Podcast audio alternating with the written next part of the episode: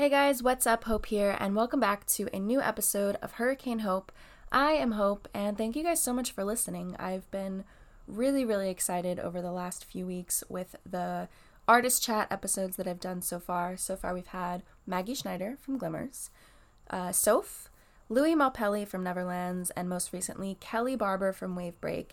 And the response to these episodes just has been so awesome. I think, you know, people are hopefully, but based on the response I've gotten, are enjoying these episodes. And that makes me so stoked because it's been super cool getting the chance to chat with people that I normally wouldn't in, you know, I wouldn't be able to in person at least right now during the COVID pandemic.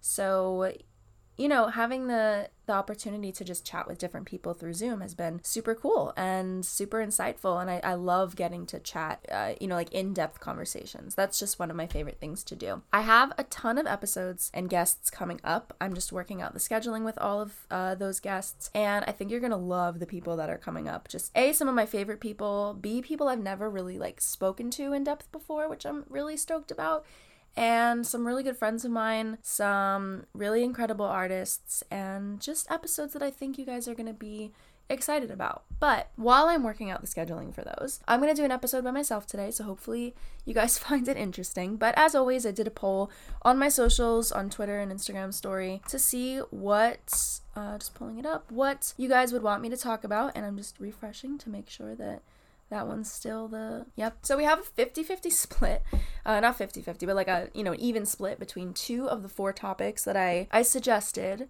And the split is between talking about the versus ep which for those who don't know is my old band vista's first record and what my day-to-day life is as a dance teacher. Since there's an even split i'm going to do both but today I'm going to talk about what my life is like being a dance teacher and a choreographer because it's a facet of my life that I really don't talk about often. It has nothing to do with music, and my socials have for the last, you know, God knows how long, every every year that I've had a social has revolved around music in some facet. So I've never really had like the space to talk about my life as a dance instructor or choreographer and choreographer. And I don't know, I think it's it's uh it'll be cool to just let you guys know what that's like. And you know, my I have two jobs. I have my business 258 PR, which I do during the day from my home office. And at night, I go teach. Um, I teach dance to multiple companies. I have worked with, I've been at my current studio for four years now, and I teach from the youngest I've taught company wise because I only do companies, I don't do recreational classes. Um, I'm solely a competition teacher. I teach technique and I do choreography for certain groups. So I'm trying to think of the easiest way to break this down. But so age range wise, the youngest I've taught for company is eight years old or no, seven years old. And then the oldest is obviously now they're seniors in high school. So, seniors, a group that I have taught since day one of me being at the studio. They're finally in their senior year, makes my heart shatter. Those are the girls that were in the Dirty Laundry music video for Vista called the Jamettes. In terms of styles, I teach a wide range. I don't do hip hop because I can't. I can't do hip hop, but my primary genre is jazz.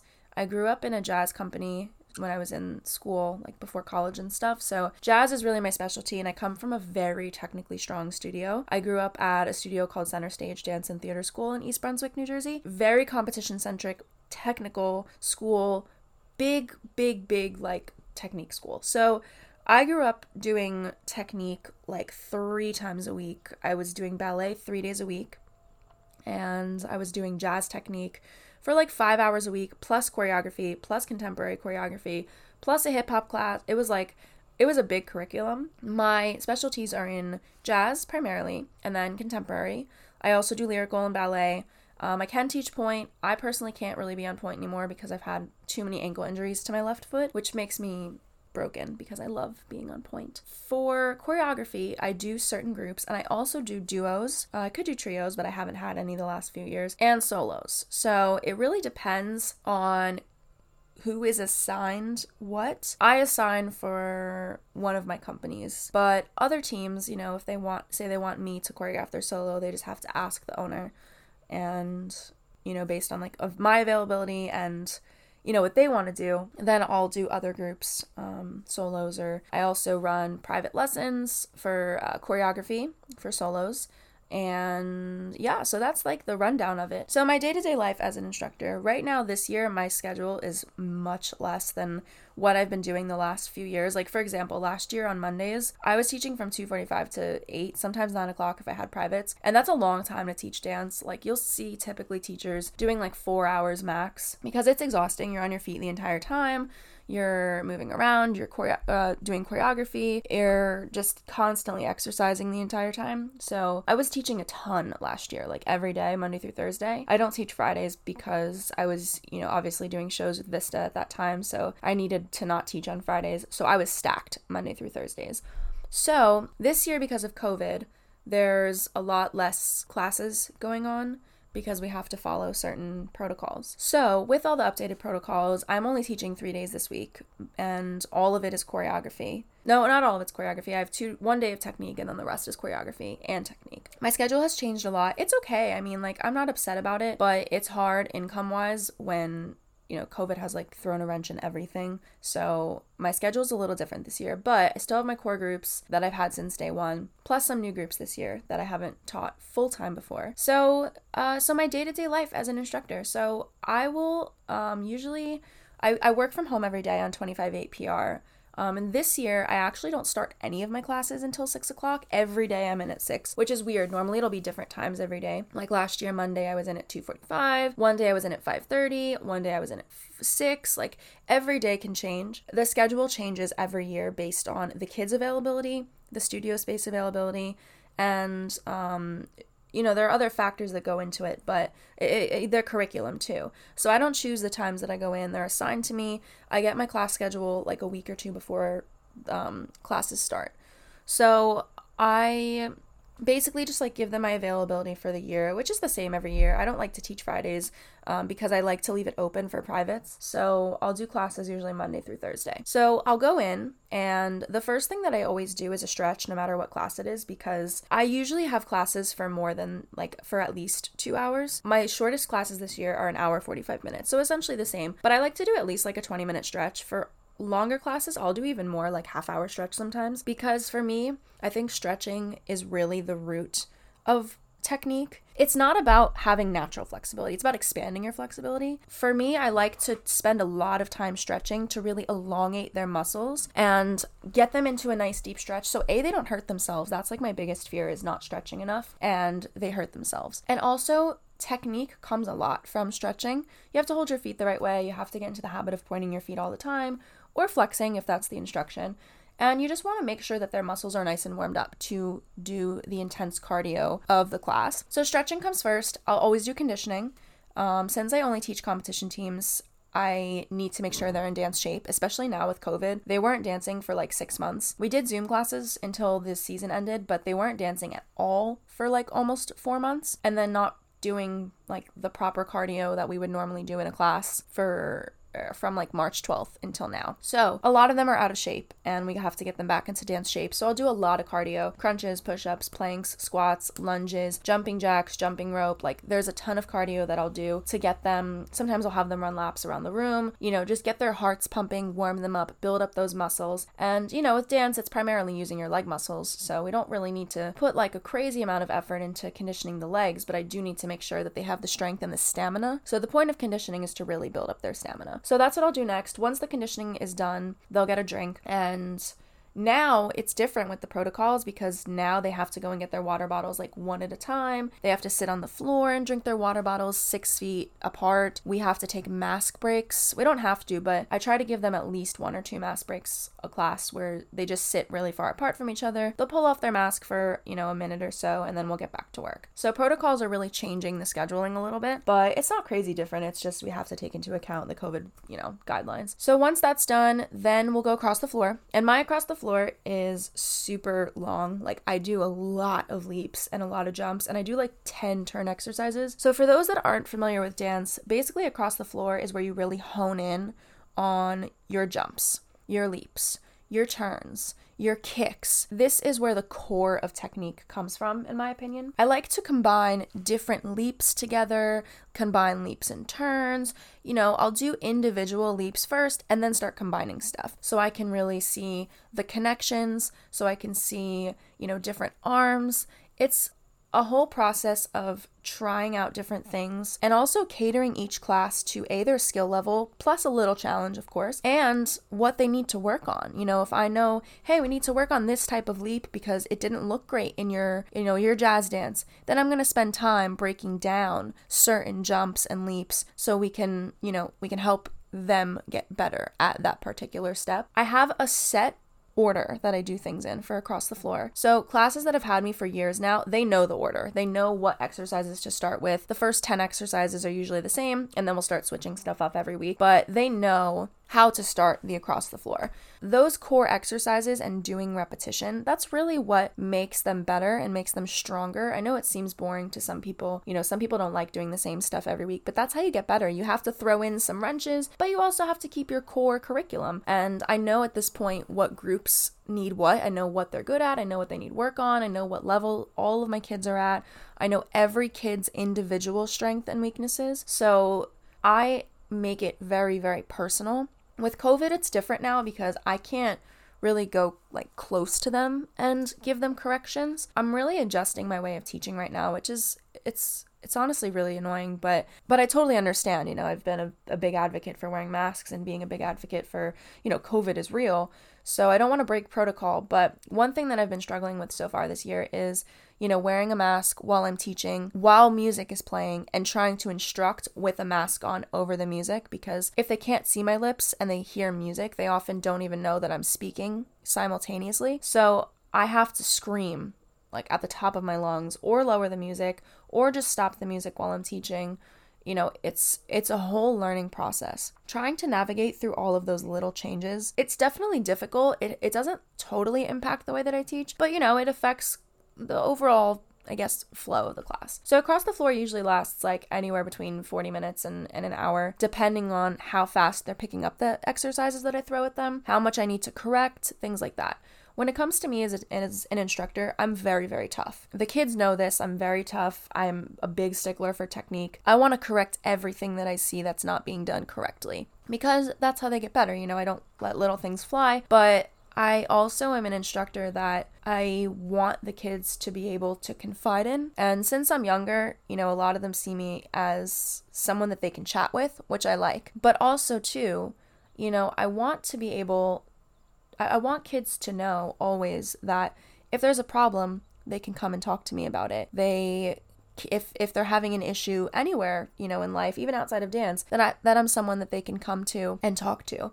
That's a philosophy that I've implemented from day one, even though I'm a very strict teacher. I have kicked kids out of class many times, I've sat kids down many, many, many times, but I still want the kids to know that I am in their corner. And I'm pretty sure that all of my kids, you know, certain groups that I've had for longer definitely know this and and talk to me pretty regularly, but I always just don't want people to be afraid of me. I've had kids that are definitely afraid of me, which is so funny to me because I'm like the least scary person ever. But my dance teacher personality is a lot different than, you know, my personality at home. I mean, I'm the same person, but like, you know, I have to be stern and I have to be tough and I have to be engaging and I have to be encouraging at the same time. So combining all of those traits into one dance teacher persona, it's just like, it's definitely different than when I'm not at dance worrying about A, B, C, D, E, F, G, you know, if that makes sense.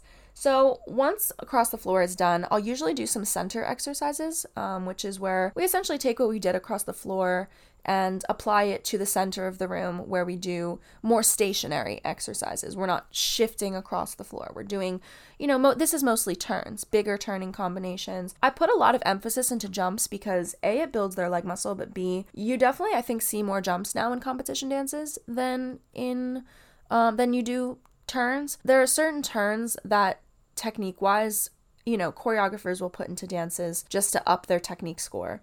But I feel like nowadays with dance, compared to when I was doing comp, which was too fucking long ago now at this point, but there's just a lot of difficulty being thrown into dances when kids aren't ready to do those those difficult steps yet. So I'm really strong on foundational work and building up the calf muscles, loosening up the hamstring muscles, working on alignment, core. You know, I really like the foundation of it. And it's just, like I said, it's where I grew up and it's what I grew up doing. But I think that's the basis of dance. So with Dance Moms and all those like kinds of like dance TV shows, especially Dance Moms, because there were kids in that show and, you know, dancers around the world look up to, you know, Maddie Ziegler, Chloe Lukasiak, all these dancers. You know, you would see a lot of acro in their dances. And one thing that always really bothered me about Dance Moms is she would say, Abby Lee Miller would be like, oh, you know, Mackenzie is doing an acrobatic gymnastics routine. That is not dance. Acro is a part of dance, but gymnastics is not dance. It's something totally different. And stuff like that really changed the dance world because it became more and more common to see acrobatic uh, acrobatic tricks being thrown into dance routines, especially lyrical routines, which in my opinion should be very ballet based, light, flowy, airy, beautiful. And so that's really changed the game in terms of dance training and curriculum more often than not now, especially with older companies, you'll see them having, you know, a 30 minute acro class a week just to work on tricks. I'm also a judge for dance competitions. I most recently, uh, before COVID, like I was supposed to be going out to Miami to judge for Next Star, which is the competition I've been judging for the last two years. All you see on stage now is people doing round off back handsprings, front walkovers, back walkovers, you know, just all these different flips, aerials, you know, side aerials it's crazy the amount of acro you see implemented into these routines. For me personally, I don't like tricks. I don't judge tricks. So when I see a trick during a dance, I honestly ignore it. And it's just a stylistic choice for me. But I want to see them dance. I want to see their technique. I want to see stylistically what are you going to bring to the table. And so when I teach and I choreograph, I do not do tricks in my dances. I had one solo last year where a girl did a back walkover, but it fit into that style and I needed a transitional step. So she could do it. It transitioned her to her next step, and that was it. All the other dances, there were zero acrobatic tricks. I just don't I want to see I'm I'm very old school and it's weird to say now that I'm old school because I'm 27 years old. I'm still very young. The dance industry has changed so much based on reality television, like dance-based reality television over the last 15 or so years. Dance Moms came out in 2011. Then you had Abby's Ultimate Dance Competition, Abby's Studio Rescue, uh, World of Dance, uh, Dancing with the Stars Junior.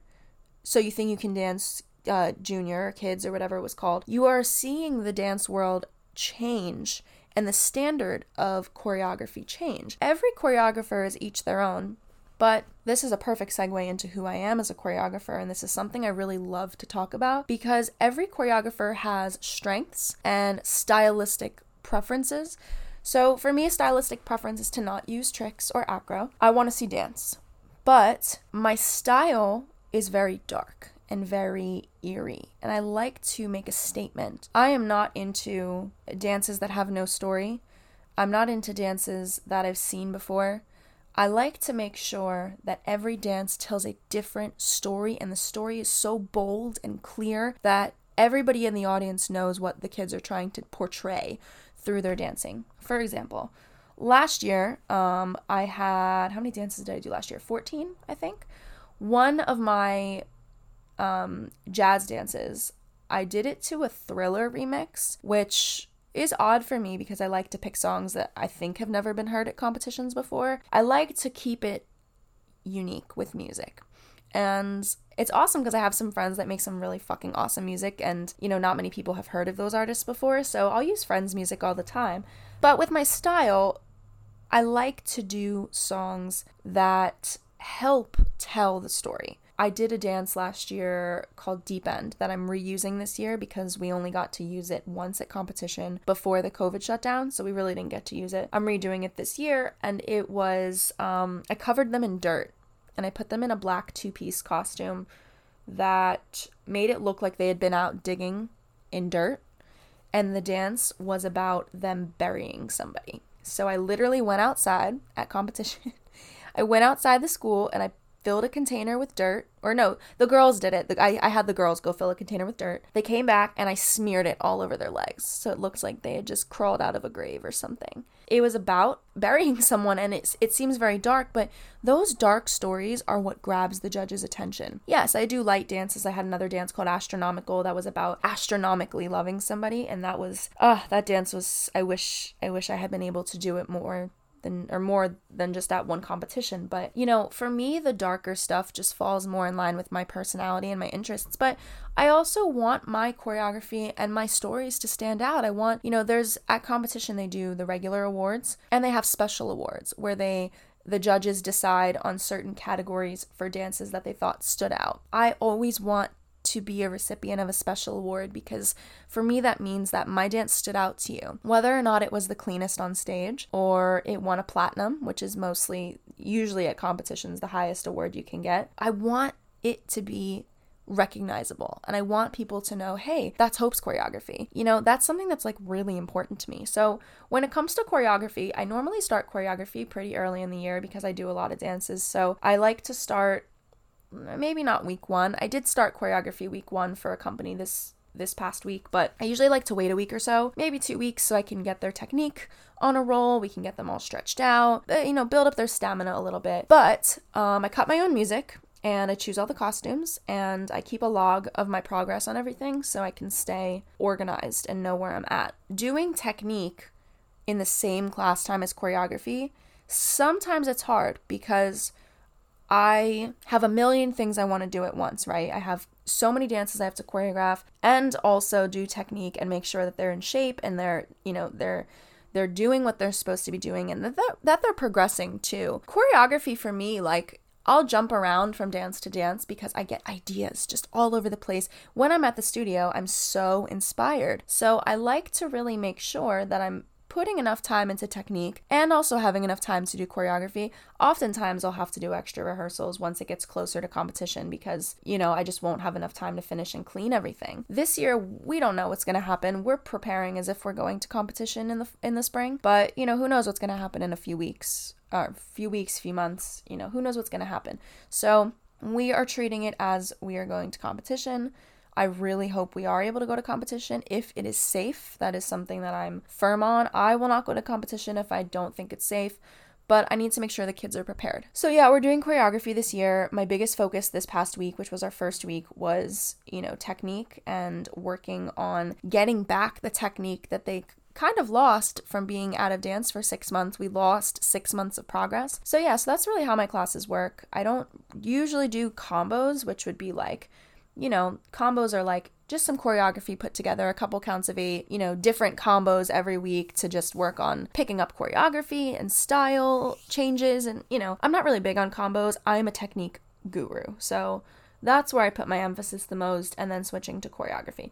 If it's only a technique class, which I do have some of this year for competition teams, then I will incorporate dance combos once I know that their stamina is is a little bit back to where it was. But we have to take each class week by week and cater to what they need. All of my classes are completely different across the floor exercises different, stretches different. You know, everything is catered towards their level, their age, and the style that they are working on. I think that growing up, I really never thought I was going to be a choreographer, but I knew I was not good enough to be a professional dancer because to be a professional dancer, you have to be fucking incredible. Like, you have to stand out amongst thousands and thousands and thousands of people. I knew that I wasn't strong enough to do that, but I knew that I had a lot of ideas and I knew that I paid attention to technique. And I love to clean dances. That's one of my favorite things to do is to clean dances. Kids hate me when I clean dances. Cleaning is when you take like a dance um, count by count, step by step, and you fix every small error or mishap or things that kids are doing differently. And it's super tedious. It takes me months to clean dances, but I think it's fun because it's amazing to see the before and the after, before cleaning and after cleaning. It's just like, it's so satisfying and rewarding too. But I am always making sure that I'm there for my kids. You know, I have really close relationships with a lot of them, and I know that a lot of them do look to me as a figure of, you know, motivation. And that's important to me because you know, life I I haven't obviously had a life that's so straight down the line, meaning I've experienced some things in life that are really fucked up, if we're being honest, but I want to take those experiences and make sure that I use them in a way that allows me to be a source of inspiration for the kids that I teach. That is just so so important to me because that's what my teachers were to me. There are teachers that I have had or that I had but from the time I was, you know, like 7 years old. I still keep in touch with them to this day. I still ask questions because they were those people to me. They were my safe haven, and their classes were where I was the most safe and comfortable and, you know, safe from the storm outside the studio doors. So if I can be that for the kids that I teach, then then then that's bigger than accomplishing a first place overall win you know what i mean? Although those are really fun. So yeah that's that's my life as a teacher. And you know when you're a dance teacher too you're like always thinking about dance always thinking about new ideas costumes choreography. Sometimes i'll come up with an idea while i'm driving and i have to try to remember it until i get home and can record it or to the dance studio and execute it. It is a non-stop thought process. And dance has been on my mind 24 7 since I was like, oh God, five, six years old now at this point, over 20 years. So it is a lifestyle for me, and it is something that I take very seriously because I look at how important it was to me when I was a kid, and I don't know what what these kids are feeling and I don't know what's going on in their lives most of the time and I want my space even though tough and stern and very strict I'm very rule oriented I want them to come in and know that they're safe to express themselves through their movements just like I did you know when I was a kid and just like my instructors allowed me to do when I was a kid so life as a dance instructor choreographer and judge which I was so bummed that I didn't get to do this year I was so excited to go to my first competition in Miami um, for this season, but and that was the week that COVID shut down everything. So it was canceled very last minute. I didn't get to judge it all this year, but I think that dance is something that can not only keep you in good health physically, but it's just such a mental release too.